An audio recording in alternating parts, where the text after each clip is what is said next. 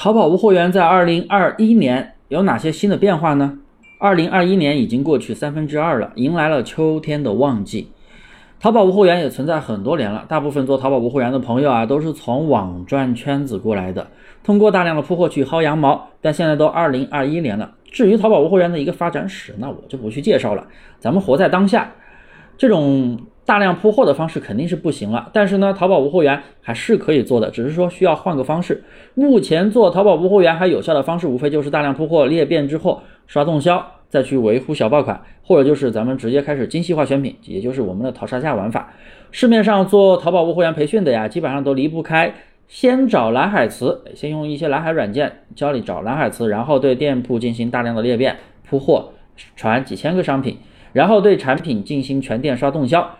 一般呢，选择拼多多的爆款或者抖快红等平台的那个爆款商品，然后对全店刷动销。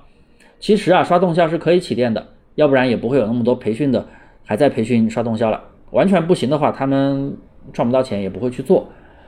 但是呢，对于新手来说，真的不要去尝试了，因为如果你有很多店铺，你且有一定的运营基础，用刷动销的方式。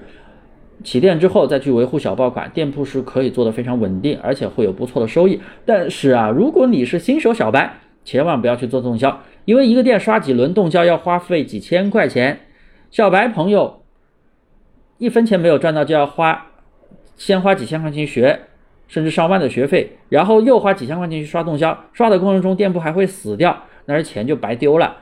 新手小白，我认为更适合做淘差价玩法，因为淘差价课程注重基础，以选品为核心。做淘宝最重要的就是选品，用无货源的方式选品起店，然后再用常规淘宝的一个运营方式去做。当然，工作室或者公司也可以结合淘差价的玩法去操作杂货铺，可以让店铺做得更好。其实总的来说，二零二一年淘宝无货源的门槛它是更高了，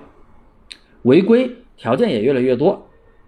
所以。要求必须你要做的精细化，但绝对可以一直做下去，但肯定不是像之前那样无脑铺货就出单。现在更加注重选品，更加注重运营。同样的，其他平台也是，像拼多多平台、抖音等电商平台啊，无脑铺货的时代早就过去了。新手